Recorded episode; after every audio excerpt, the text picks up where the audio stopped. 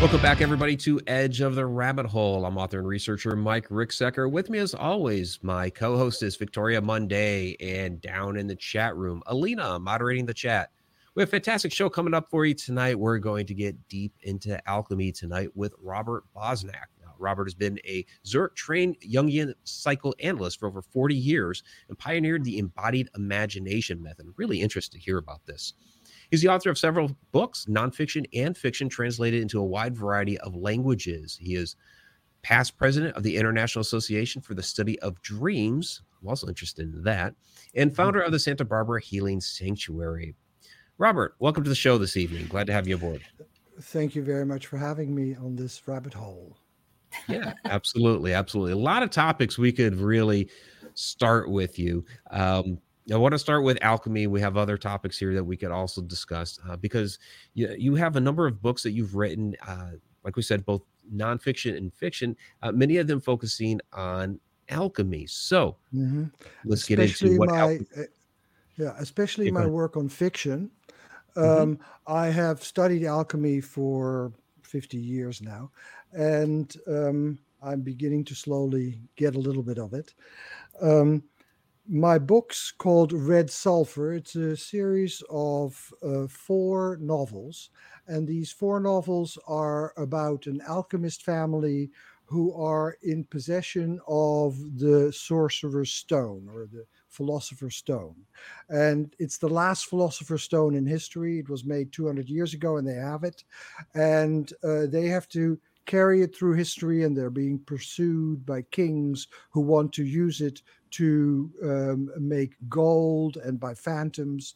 And um, it is the history of alchemy. It's the history of alchemy in fiction and in a very, um, I think, very exciting triangular relationship between um, two um, uh, women who uh, help him to go through the um, uh, who to create the red sulfur to make more red sulfur. They have children that are being pursued. It's um, it's a, a work of uh, magical realism and a little bit like uh, the um, uh, the heroes the the superhero stories. And um, if you want to learn about alchemy it's a great way to learn. And i think it's a very exciting series of novels you can find them at Amazon. And there's four of them, right? Right. There's four of them. Okay. Yes. Yeah. yeah. It's a series. Okay. That sounds exciting. yeah. I'm trying to I'm trying to bring the like you said, Victoria Mercury. I'm trying to bring the uh, the the one cover up here, and the system's just not working for me right now.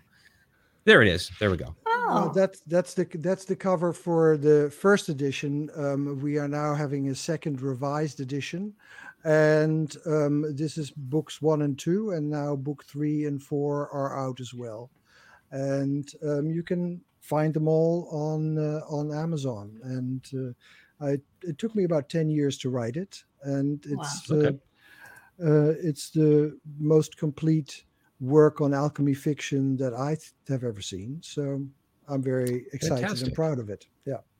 Yeah. Now, when people think of uh, the philosopher's stone, uh, as you mentioned. You know, a lot of people have been introduced to this idea in modern times. You know, through the Harry Potter books, the Philosopher's Stone. Nicholas Flamel was mentioned in there, and you know, mm-hmm. Nicholas Flamel, however, is a real historical figure. So, does he play a part uh, in this book or in in this no, set of books? Um, no, Nicholas Flamel is from the 15th century, 14th, 15th century, and my book is taking place in the 17th century. The interesting part of the 17th century and alchemy is where alchemy is coming together with science, and there is the emergence of science that that slowly begins to rise. The church is very much trying to repress science, so there's a war going on in Europe between uh, the people that are pro science and the people that try to repress it. It's an actual war. So this is set in actual Europe of the 17th century. Flamel was uh, said, together with his uh, wife Petronella, I think, uh, to have made the Philosopher's Stone. Um, the Philosopher's Stone and all of alchemy is usually done between men and women.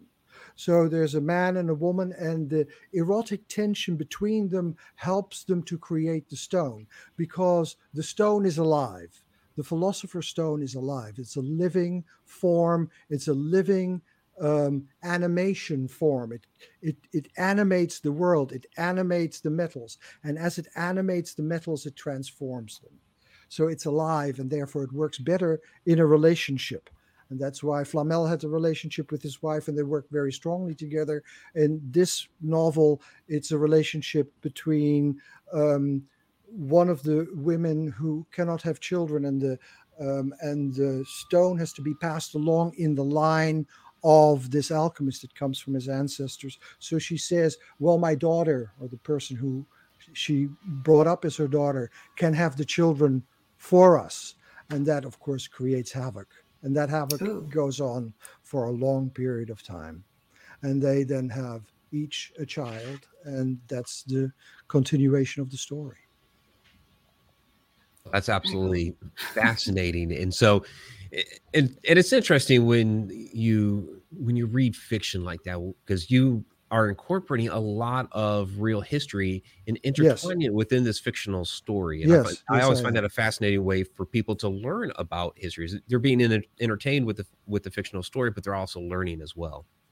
That's the idea, and um, the 17th century was really important because we are living in in a world of science and we think that um, science is the norm but there was an enormous shift happening then because alchemy and science were very different.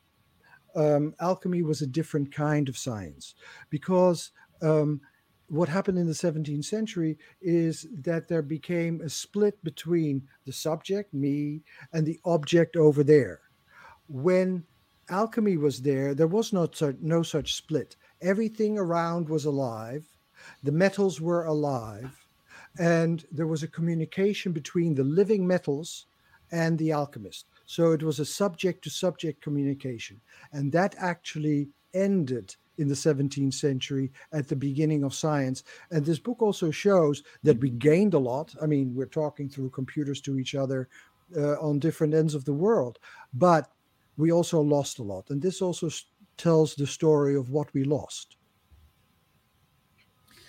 Interesting. So when you talk about, and, and I find it fascinating that you're using the term living metal. So are we talking about metal that has a, a specific in, energy inter intergrained within it, or what are you referring to um, with living metal? Yes. Um, well, the word energy is a very modern word, right? We are currently seeing that um, the the basic law currently of um, energy is relativity theory. It's E is mc square. So um, the notion is that when you go to the core of the atom, you will find enormous amounts of energy.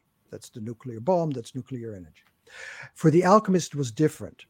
For the alchemist, it was when you would go to the core of the atom, because there were there were many alchemists who were also atomists. When you go to the core of the atom, you find the source of creativity. It is not energy, it is creative force, it is animation. So, what the alchemists were doing is by going to the core of things, they were not trying to create energy, they were trying to access the creative force that created the world to begin with, because they live in a world of creation, they live in a world of constant creation. And um, we live in a world that maybe once was created, but now we are living in a world of laws. This was the world before there were these general laws that we live in after Newton. Newton is also an important part of this book. Okay, now I have a question. Great. okay, um, I heard you speak earlier, and you were talking about Richard Feynman, um, mm-hmm. who was doing the Man- Manhattan Project, and you said he was um, using physical intuition, uh, meaning yes, he was like he was using his body he was actually the elements or something like that. Um, is that a way to manifest? And is uh, that different from physical intuition? Um, well uh, physical the physical intuition that he used he was a quantum physicist. Oh i'm sorry and, i meant uh, embodied uh, embodied intuition yeah, yeah. okay. Yeah, um, uh, no i think it's similar. It's just his word uh, was physical intuition, the word that he used. Okay. And uh, he says that scientists, and he thereby went back to the alchemical way of working. He mm-hmm. said that scientists have to use their uh, their physical intuition and and um, when a student would come into his room, he would be rolling all over the floor and moving his arms. And then he said, What I'm doing is I'm following with my body the wiggle, wiggle, and the jiggle, jiggle of all these trajectories of these quantum uh, elements. And as I do that, I begin to sense them and I get a very vague sense of them. And as I feel them in my body, then I start the mathematics. And um, in the Manhattan Project, when Oppenheimer would have a problem and he couldn't solve it, he would give it to Richard Feynman because Feynman could really get into it with his whole body and become identified with the issue. And then out of that identification, he would start writing the math. And he was incredibly creative that way. So, how is that different from embodied intelligence? Or are they the same? Um, uh, I think it's the same. The, the notion of embodied intelligence uh, also very much comes from alchemy. Um, it is the way that the body can know things that the mind doesn't know.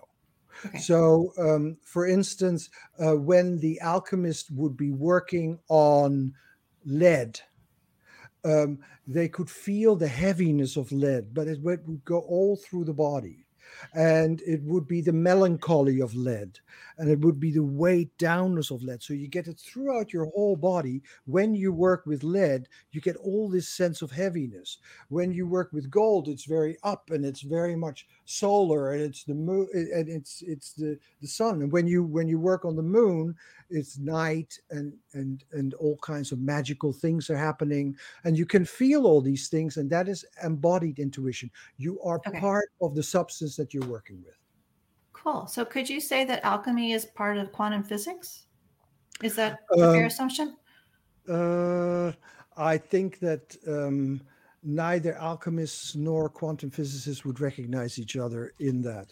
uh, I, I think that um, uh, what there is similarity is that um, you can use the methods that the alchemists were using, using the body to do science. And I think that um, more people are doing that now, and that you can use the imagination to for science because for instance einstein when he was working on the relativity principle he was uh, imagining himself with his whole body flying along a, li- a, light beam.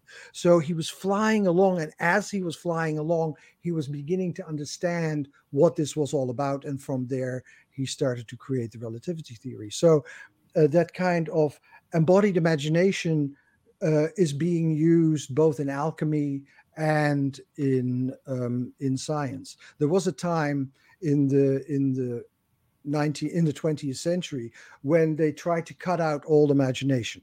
They said just shut up and calculate.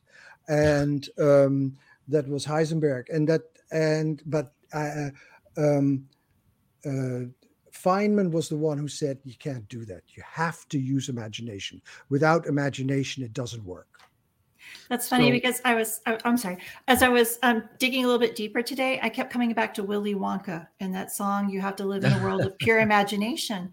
And mm-hmm. I started thinking, well, that's exactly what it is because you're manipulating and you're manifesting your dreams. So that would be kind of like embodiment, right? Yes, that would be the embodiment of imagination. And we're okay. constantly being embodied by imagination because um, when you imagine, let's go uh, lead, when you imagine something really sad, then your whole body is yeah. influenced by that sadness. It's an embodied feeling. Emotions are fully embodied. Emotions are not in your mind, emotions are fully throughout your body. And uh, imagination, the same thing. Okay. Awesome. Okay. I defer to Mike now. Okay. so, so what does the modern alchemist look like? Um, well, uh, I am um, not in a laboratory like that, that beautiful picture that you gave in the in the opening. Um, I am not in a laboratory. I am sitting with people. I'm a psychoanalyst, and so I work with imagery. Um, because my notion is um, that uh, I'm specialized in dreaming, and um, I have um, worked with dreams for 50 years and have worked uh, professionally with about 45,000 dreams. So I am um, very interested in that aspect. Now, when you're in a dream, then everything around you is real. The world around you is entirely real, and you know that you're awake. You don't think you're awake, you know you're awake while you're dreaming. So, um, in the dream, you're in a quasi physical reality because you wake up and then you realize, oh, this wasn't physical reality. It's another kind of reality. So we're constantly in this other kind of reality. So um, the world of alchemy that I work with is about quasi physical reality, the world of imagination. And you can do these alchemical processes with the creative imagination. And therefore, you can.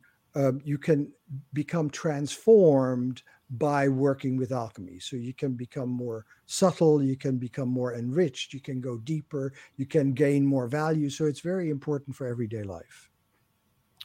Yeah, that's extremely interesting. I've in, in the past I've had it, doesn't happen often, but there are times in which you know I'm I'm lucid dreaming and I know that I'm dreaming and I'm able right. to manipulate the environment.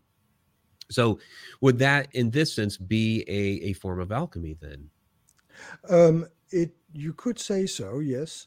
Um, uh, you will notice that you can only um, manipulate it so far. Mm-hmm. Um, you cannot manipulate everything. Um, but yes, you could say that lucid dreaming would be a form of alchemy. But what uh, the way that I work is um, I help people to get into a flashback to their dream so that they get back into the dream through a flashback. And then we begin to work the dream, and that becomes the alchemical work, that becomes the refinement work. And then we are working with what alchemy would call the subtle body. Not the physical body only, but by way of the subtle body and by way of changing things in your interior experience, things begin to change in your body as well. That's why we had the Santa Barbara Healing Sanctuary that um, is at the moment on hiatus because of COVID. Um, where we work with people who have physical illness, uh, physical uh, illnesses uh, like um, MS or Parkinson's, and uh, by working on the imagination, by working on their dreaming, we can affect to a certain degree, not entirely, but we can affect their um, their illness. So um, that is a way that alchemy can be used today. Would that be like a way you could treat um, a survivor who is stressed or PTSD or something like that too?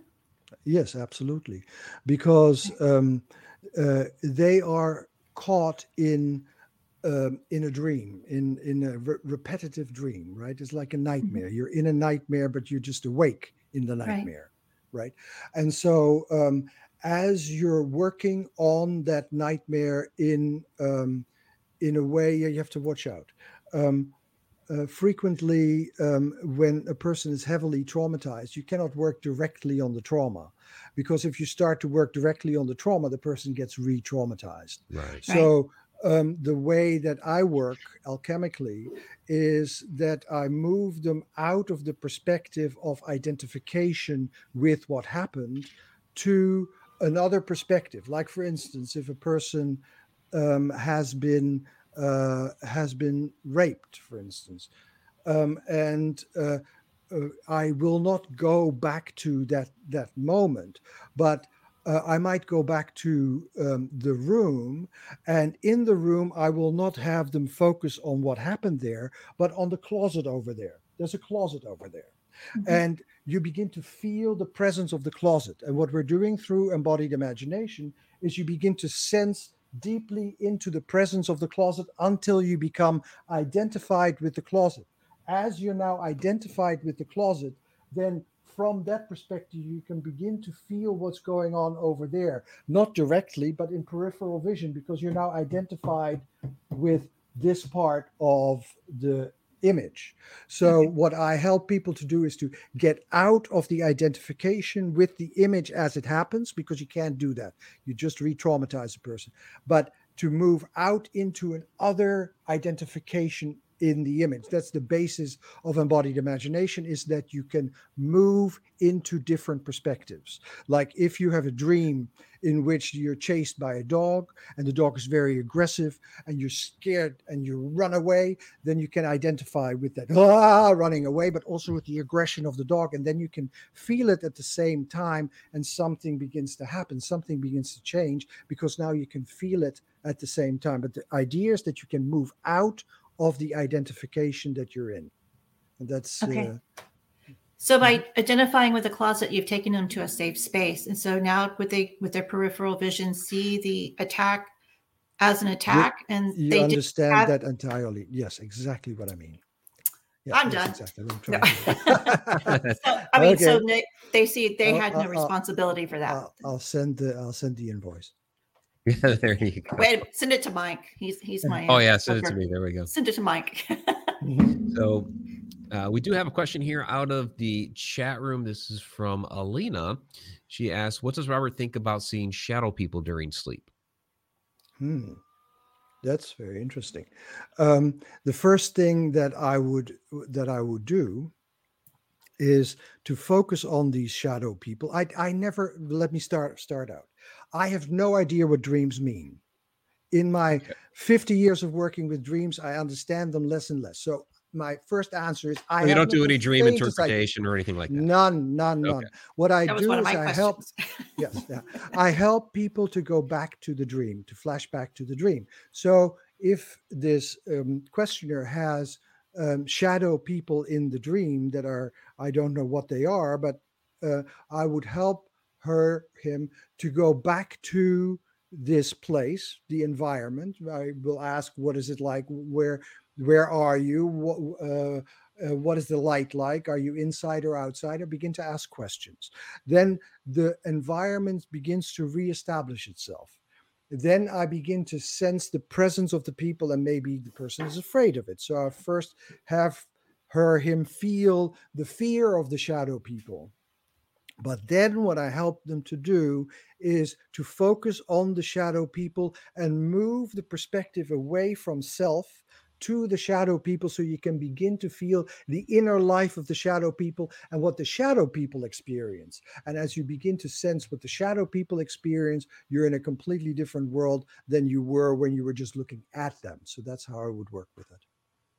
Oh, that's cool. I've never liked the dream interpretation books because I think they're it just doesn't work. No, it's it's individual. Like a bird can mean one thing to a person, something totally different to another. It could be totally. freedom or it could be dinner. I mean, you know, yeah. you can't get that out of a book. yeah, yeah. Hmm. No, therefore, it's um, one of the nat- one of the things about um, about alchemy and about dreaming is it's always particular. You always work on something particular. It's a particular bird. That bird is green. Ah. That bird over there is a yellow bird. Now, the, this green bird and the yellow bird are in different places. So, if you begin to identify with the yellow bird over there, you get a different experience than if you identify with the green bird over there. The idea is that you can get out of your habitual consciousness. We are locked in our habits of consciousness. And this work what alchemy also does is it gets you out of your habits of consciousness into strange other consciousness because as i said in the beginning um, all the metals are alive because the metals are the seeds of the planets. So um, uh, venus planted copper in the earth that is the seed of venus. So that is love and beauty and everything that is related to venus is implanted in the earth as copper and the sun implanted gold and all the planets implanted their seeds and these seeds are alive and they are very potent and the alchemist can concentrate them because the notion in alchemy is that all metals desire to become gold and the alchemist will enhance that desire. Well that's interesting. Hmm. yeah. Cool. That's absolutely fascinating. Um, when it comes to dreaming, there are a lot of theories these days as to what's happening while you're dreaming. Some people believe that um, that it's not just happening in the mind. Some believe that you know you may be communicating with some sort of source. Other people believe that you may actually be uh, moving into uh, another dimension, another place in space time where you are, you know, acting these things out. Um, I know you say you don't do dream interpretation, but what do you think dreams actually are? I have no idea. Um, I just, I just know, I just know that they are. I know that they are real environments in which we find ourselves. We have real experiences. Um, we encounter things that clearly aren't us, that are different, and that behave different. And we can learn a great deal from working with dreams. But what dreams are is a cultural question. Like a mm-hmm. scientist mm-hmm. may say, there are quakes in the brainstem that we're trying to make sense of. There are people that are saying it's communication with the ancestors. There are people that are saying it's a prediction of the future. There are people that are saying um, it is your psychological makeup that comes uh, that comes to the fore. All these things say something about the culture that the person is in who you're asking. So um, it doesn't interest me that much. I just I'm a phenomenologist. Phenomenology means that I am um, studying experience. I'm only interested in what people experience. So when a person tells me that in a dream they meet a lion, then I go from the fact that they're meeting that lion in the dream. That's their experience. So that's where I'm going. I'm not going to say, oh, that is the solar animal or that is your aggression or whatever. No, that's nonsense. No, it's a lion. and so therefore we have to see that lion. And there are other people that say uh, that let the lion talk. Most lions don't speak English. You have to see that as a real lion it is not a physical lion because you woke up. It's a quasi physical lion, but it is no, no less alive than a physical lion. We meet these living beings in our dreams, these living entities. That's all I know. Okay. Fair enough. Fair enough. But yeah. what about when when you do dream of the future, when you have, you know, like what people call a premonition and, and i've had this happen before where there's you know within a dream a place that i've gone to and have seen and experienced and months later all of a sudden boom i'm in that place and i had no idea of this place before saw it in my dream and when once i got there this is that place i dreamt about three months ago or whatever it was. Mm-hmm. yeah. What kind of experience is that?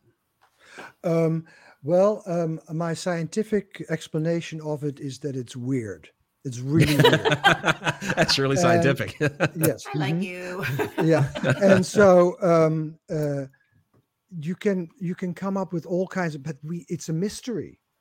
Mm-hmm. You are immediately when you see, oh my God, deja vu, I've been here before, you are immediately struck by the sense of the mysterious. So yes. you feel the mysterious. Now you can try to explain it. People will now these days because we're all into um, misunderstandings of quantum physics. Um, uh, will say, well, in in in the quantum world, there is no uh, there is no time, and things can happen uh, in one world before they happen in another world. That is possible. It is entirely possible. But I am more interested in how mysterious this is. There's so many things that we don't understand. It happens that these kind of things, these kind of uh, precognitions happen. The the the problem about them is that um, that you don't know when they will happen. There was a very famous seer who could see the future in Prevorst in Germany, and she was predicting the future all the time. And things, as she said, would happen exactly the way um, uh, that she was uh, predicting them. And uh, so she became very famous. And then she had a vision of a particular building burning down. And so they put police cordon around the building for a long period of time, but nothing happened. So they thought she was wrong. And then it happened years later. So you never know when it's going to happen. She could apparently, she was in touch with something she could see something, but she didn't know when it was going to happen. And uh, that is always the problem I had um, when I was training in Zurich in the in the 70s. Um, you would make an appointment with somebody and uh, you would agree to meet and go to a restaurant and uh, they wouldn't show up and why wouldn't they show up because they had a dream that um, a bus exploded and so they wouldn't go out um, oh wow but yeah mm-hmm. and so uh, I, you can become superstitious in that way.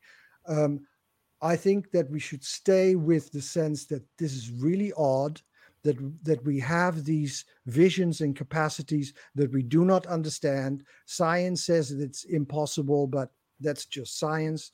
Um, it just happens. Uh, uh, science cannot deal with out of control facts. Mm.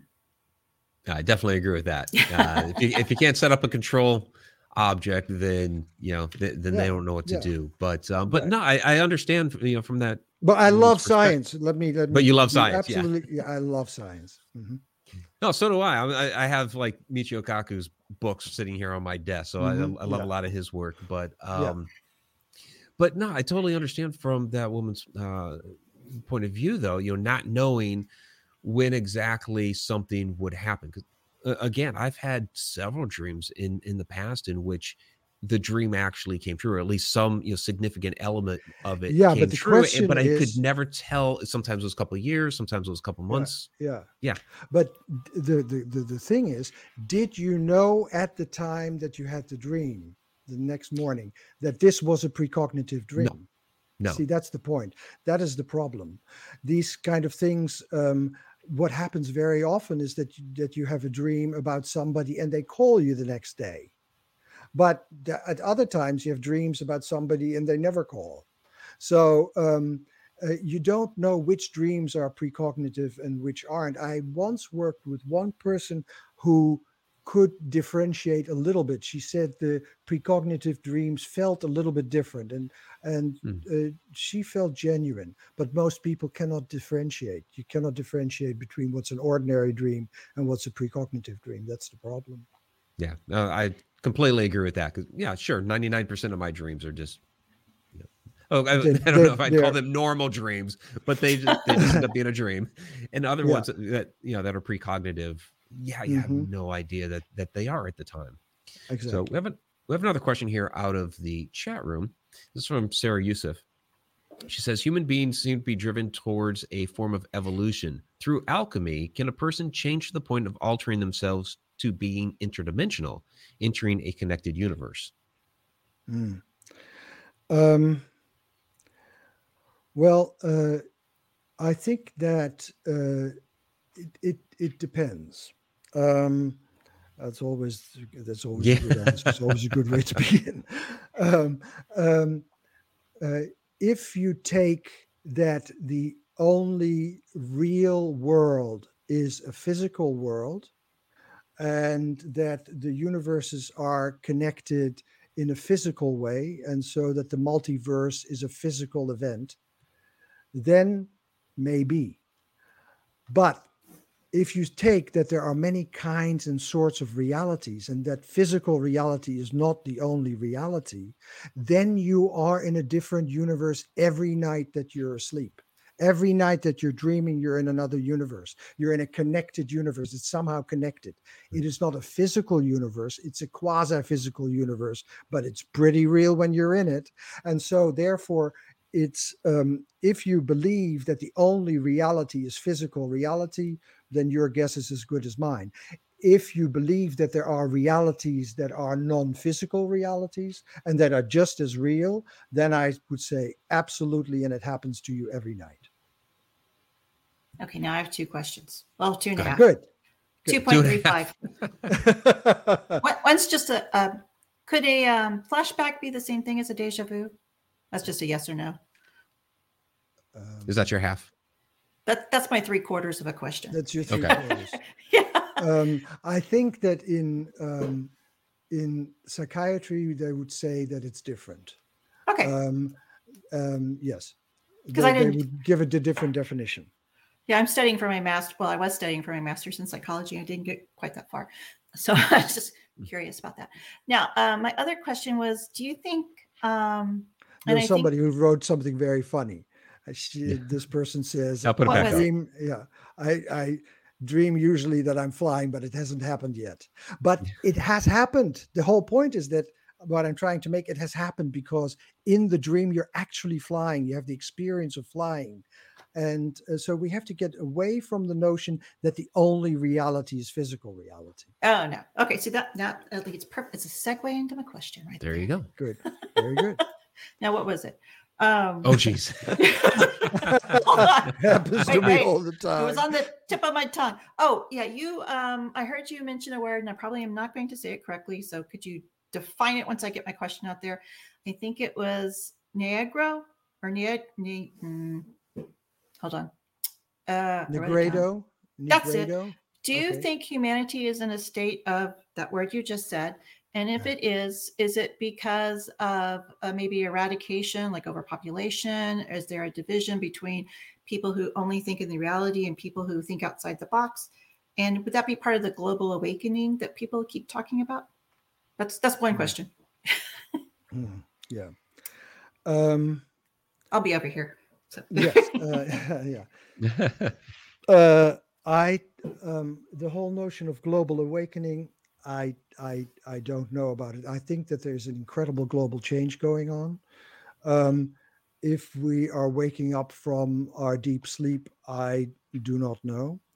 Um, but uh, I um, I I do think that um, there are periods of nigredo. Let me explain nigredo. Yes, nigredo is the black of night. When we're talking about nigredo, we're not talking about black in the racial sense. We're talking about black in the sense of night. So it is a moment where everything falls apart. It is a moment where everything is in a state of rot there's a mo- it's a moment that everything is in a state of decomposition and these moments have to happen in order for new things to come into being because the old has to decompose has to go to the compost pile and the compost pile is the nigredo it has to go to the compost piles for something new to emerge. So um, I think that as we have all in the world been going through COVID, that certainly has a Nigredo aspect.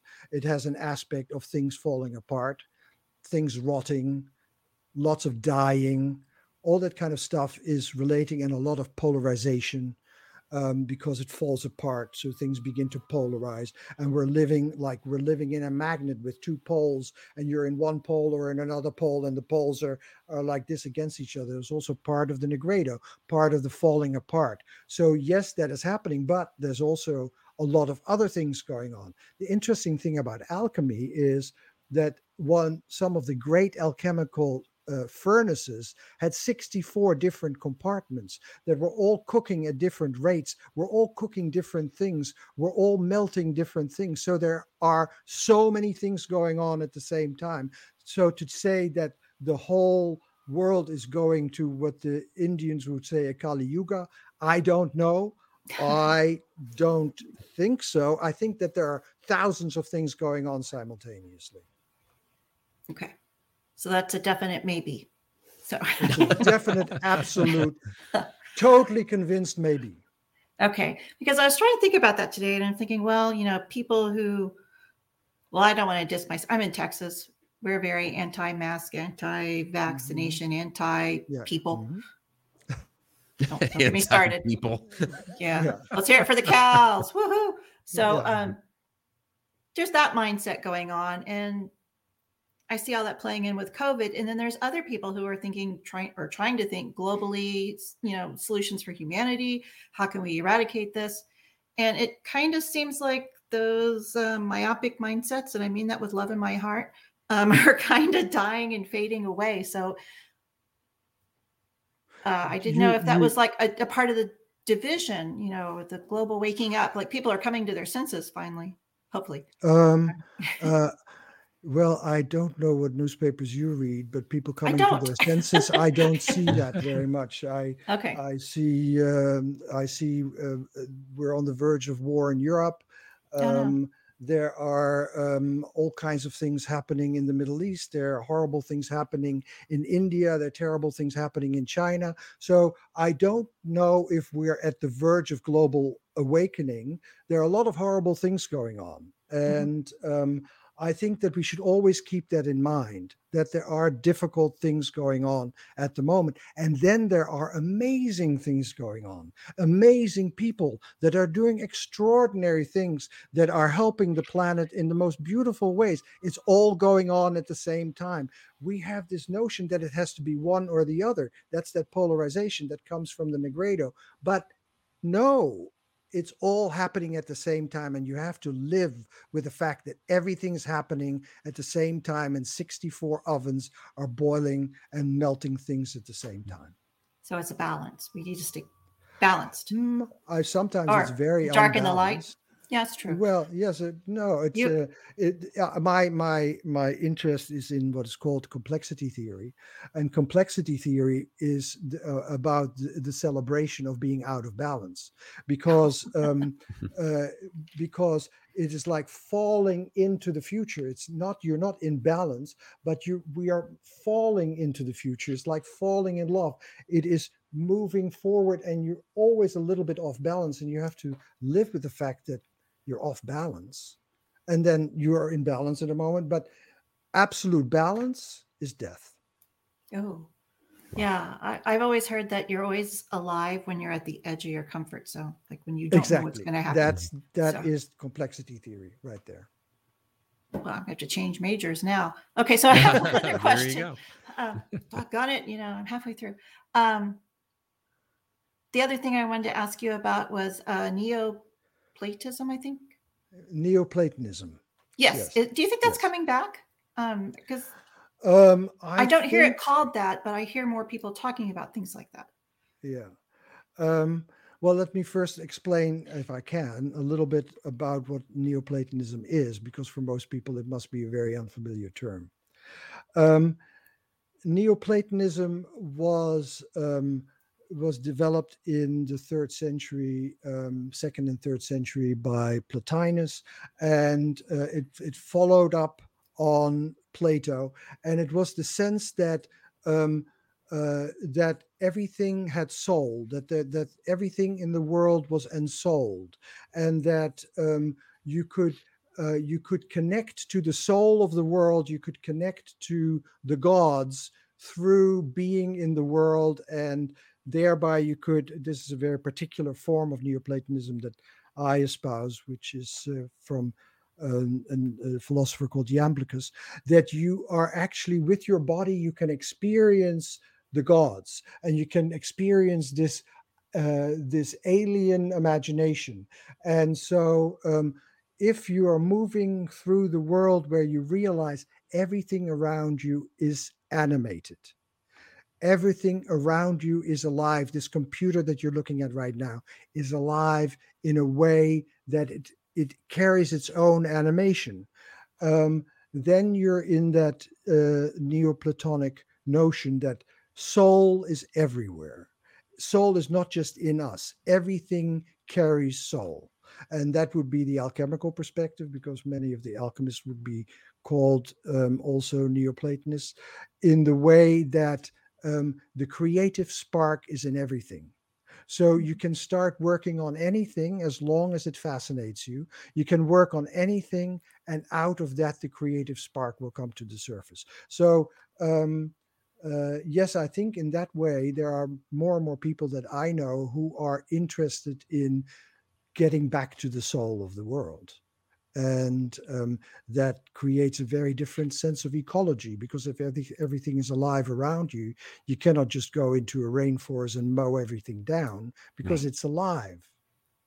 So do you think the creative imagination is um, similar to um, law of attraction like how you try and manifest if you visualize it you manifest it? Is that along the like the esther hicks and all um, that? um, i uh, um, yes, but on a much earlier level. Um, there okay. was the notion of the law of attraction is ancient, mm-hmm. and um, it is that all bodies in the in the universe are pulled towards each other. There is a sense that everything is pulling together, and um, Newton added calculus and called it gravity, and so. Uh, that is the law of attraction is basically about gravity that everything pulls together um, this notion that you can manifest yes you can manifest to a certain point um, in the way that you can focus and concentrate and work hard on something and pull it towards you. And then sometimes it actually happens. The danger that I find with notions of the law of attraction, as it is uh, professed by many people now, is that um, if you are, if you get cancer, then um, you must have attracted that to yourself. And then suddenly it becomes something that you also start to feel guilty about. So the law of attraction may work to a certain degree. You can make yourself into a magnet that begins to attract things, but it is not that if something bad happens to you, you attracted that to yourself. That I find despicable. Right. I agree. Yeah, when we had the, um, I volunteered. I got the the first COVID shots and everything, and then we had to get the booster. And when I went to get the booster, the man was like, "Oh, you're just going to take a couple of days off because it's going to kick your butt and you're going to you're going to be sick." And I told him, "No, I'm not." And he goes, "Oh no, mm-hmm. everyone's sick." It's like, "Not me. Nothing happened to me." All right. I mean, so you mm-hmm. can use this also for healing. Yes, well, that's um, it's called placebo. Okay. And um, pl- placebo is very, very important. I am not knocking placebo. Um, mm-hmm. I think that there are currently many, many very good scientific studies about placebo that expectation does influence what happens to you. So that if you are, um, if you uh, give a person um, uh, morphine in front of them, then you have to give half the dose than if you give it behind them. So if you oh. see it, it works much better than if you don't see it. And mm-hmm. um, there are many ways that um, uh, uh, that the placebo effect works. And so, um, yes, it it can be that um, by your conviction you did not get a reaction it could also be that you just didn't get a reaction. Yeah. But right. It's my, my so, lifestyle of diet Coke. Not everybody does. So yeah. yeah. Diet Coke is yeah. going to be the cure. Mark my words. Yeah. um, okay. So I, I I think that um, the placebo effect is very very important and um, it's talked down upon, but the placebo effect actually is getting stronger and stronger and more and more uh, clinical trials are being pulled because they cannot outperform placebo. We now know that um, uh, that uh, the placebo effect of Prozac is greater than the actual effect of Prozac when Prozac just began. So mm-hmm. placebo is there all the time. It is a form of imagination. It's embodied imagination. It's the way that an image that you have that you were in an image, right? Let's say mm-hmm. that it actually was happening because you had that feeling. Right. You were in the image of it's not going to happen to me. That's an image, right? So you mm-hmm. were in that image, and that image could have had, if it actually did, could have had physical effects. Images have physical effects, and those physical effects are either called placebo or nocebo. Nocebo is the opposite of placebo, where mm. things go really bad when uh, a doctor tells you you have three weeks to live is not good. Okay. All right. Well, thank you. Lots to think about. Fantastic. So we have a little bit more than 10 minutes left in the show. And uh, Robert, uh, you pioneered the embodied imagination method. I was hoping you could tell us a little bit more about what this method is. Um, embodied imagination is about the interface between um, imagination and body. Um, so that um, everything that comes to you as an image, like for instance in a dream, has effects on your body. Everything that happens to your body has effects on your imagination. And the imagination, the embodied imagination as, an, as a technique, is that um, uh, the way I see it is that when you are in a real image, like a real image is like a dream image. A dream image is a real image. It's an environment that where you find yourself that you experience as real. That's a real image. Um, you can move out of your habits of consciousness. Your habits of consciousness is the story that you tell yourself over and over again it's very important if you want to drive a car, you have to have habits. But it also, if you are in a creative process, your habits of consciousness may really hamper you. So you can get out of that habitual perspective by beginning to identify with other characters in the image, with other presences in the image. So the the craft and the art of embodied imagination is to move out of your habitual perspective into other perspectives. And as you see and feel and shift perspectives, then the whole world around you is different. So, for instance, if you read Red Sulphur, the book that I've just um, I've just written, you will be in another world you will be in a 17th century world where all kinds of magical things are described as fact. And it is, I, I wrote it to show that um, if what the uh, what the alchemists say was true, then this world would be a magical world. And um, it starts actually with um, it starts with a, a, letter that was written by um, one of the greatest philosophers of the second millennium, Benedict Spinoza. And Spinoza wrote a letter where he went to a goldsmith to inquire after um, an alchemical transformation that had taken place. So actually, he was looking at a, a transformation from uh, silver to gold that had taken place, that the silversmith swore by, that the mint master of the Netherlands, who was, which was at that moment one of the greatest powers in the world, the mint masters of the Netherlands confirmed that it was actual gold, that it had been silver before and it became gold. So I took that. If that's really true, and some of the great minds of that era say it's true, um, Robert Boyle said it was true, and he is the founder of chemistry. If it if and, and newton was an alchemist he said it was true. Let's take them by their wor- words. If that's true then there is a whole world out there that we know nothing about and let's explore it and the only way you can explore it is through fiction. So that is the way that you can embody the imagination one of the ways i embodied the imagination is listening to the characters let them speak wait until they had something to say i didn't say anything i just watched their world so in that they embodied the imagination and I just was the scribe.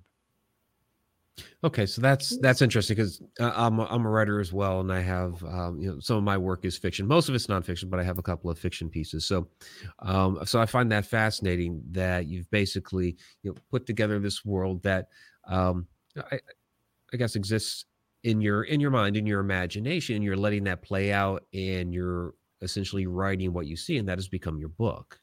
Yes, and uh, I think that for for many fiction writers, that's the way you do it. You mm-hmm. let your characters talk, and uh, I can very clearly see when when my characters are not doing the talking, but when I'm doing the talking, it's much less interesting. It's much more interesting when the characters talk. So I have to push put myself over there. What I give my characters is my writing skills because I've written 12 books, so I I I have some writing skills, and I give them over to the characters and let them use it. But I think uh, when I write, I'm much more boring. no, uh, I get it. I get it though. Um, but uh, how how do you use that then for say trying to solve a, an everyday problem in your life mm-hmm. um, well uh, for instance i i um, was talking about um, being chased by a dog a person who had that dream. Now this person is going um, through lots of ups and downs. She gets very angry and um, and bites everyone and and at other moments she's scared out of her mind. She doesn't know how fast to run.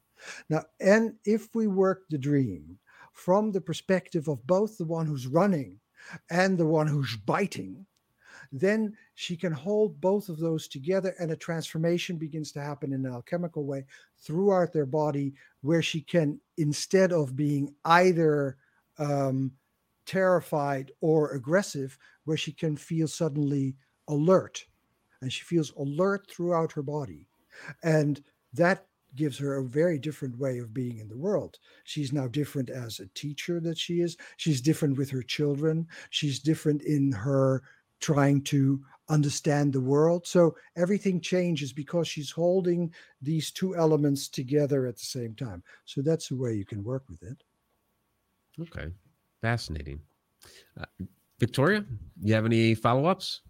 We're getting towards the end. We only have like five minutes left, so I want to make oh, sure that. Okay, is yeah. involuntary imagination the same thing as channeling? Ooh, let's get into the woo woo. um, the involuntary imagination is. Um, I take dreaming as my example of the involuntary imagination. You have very little or no influence over it. Um, when you're talking about um, uh, lucid dreams, then you have a little bit of influence over it.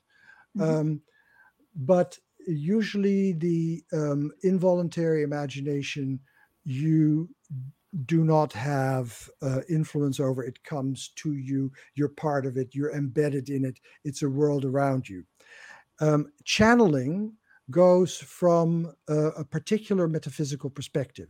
The metaphysical perspective is that you are um, getting truth that comes to you from another reality. And um, you're taking in that truth from another reality. So that is a particular metaphysical setup. So, in that way, you could say, yes, channeling is a form of involuntary imagination but a channeler will say to you no it's not imagination a channeler will say no it's truth that is coming to me from another world so it is about what perspective you're in um, okay. my uh, i am uh, what i call a radical agnostic I absolutely, to the bottom of my feet, don't know. So I don't know if it comes from another world. I just know that it happens to the person. I appreciate that honesty. Yeah. yeah.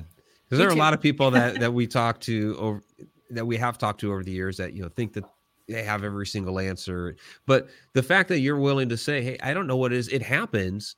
I yes. don't know for sure what it is," is fantastic, yeah. and I love that. Oh, yes. good. Well, it's my life. yeah. Yeah. Validation so, is good. yeah, absolutely. So we got about two minutes left. Um, Robert, where can people find you? We've been putting um, jungplatform.com down there on the uh, on the yes, bar. I think that that's the best way. I have um, hundreds of hours of teaching on alchemy on jungplatform.com, and um, so I think that people can find me there if people are interested in uh, red sulfur, which I hope you are. Um, you can find that at Amazon um, and uh, go to the go to the revised second edition because after I'd written everything up, after the whole thing became revealed to me, I had to change things in the beginning because things that were backstory in the beginning had to become upfront. So take the second revised edition, and you can find all that at Amazon. And um, I hope you look it up. And I um, think jungplatform.com for all my um, so-called intellectual work. Fantastic. So this cover here, this is the first edition. Don't that's the first edition. One. Don't buy this one. Buy the other one. great, great. Well, Robert, it was really fantastic talking with you this evening. I think we learned a lot. So much tonight. fun. Oh, yeah. appreciate yeah. that. Yeah. Yes. I liked it. All right. Well, everybody, visit robertjungplatform.com. You know, J U N G like Carl Jung, platform.com. And uh, Robert, again, thank you so much. Thank you for having me. Enjoy. All right. Have a great. Nice to meet you. Well, I guess it's the middle of the day there, so have, have a great Good day. Bye bye now. Bye.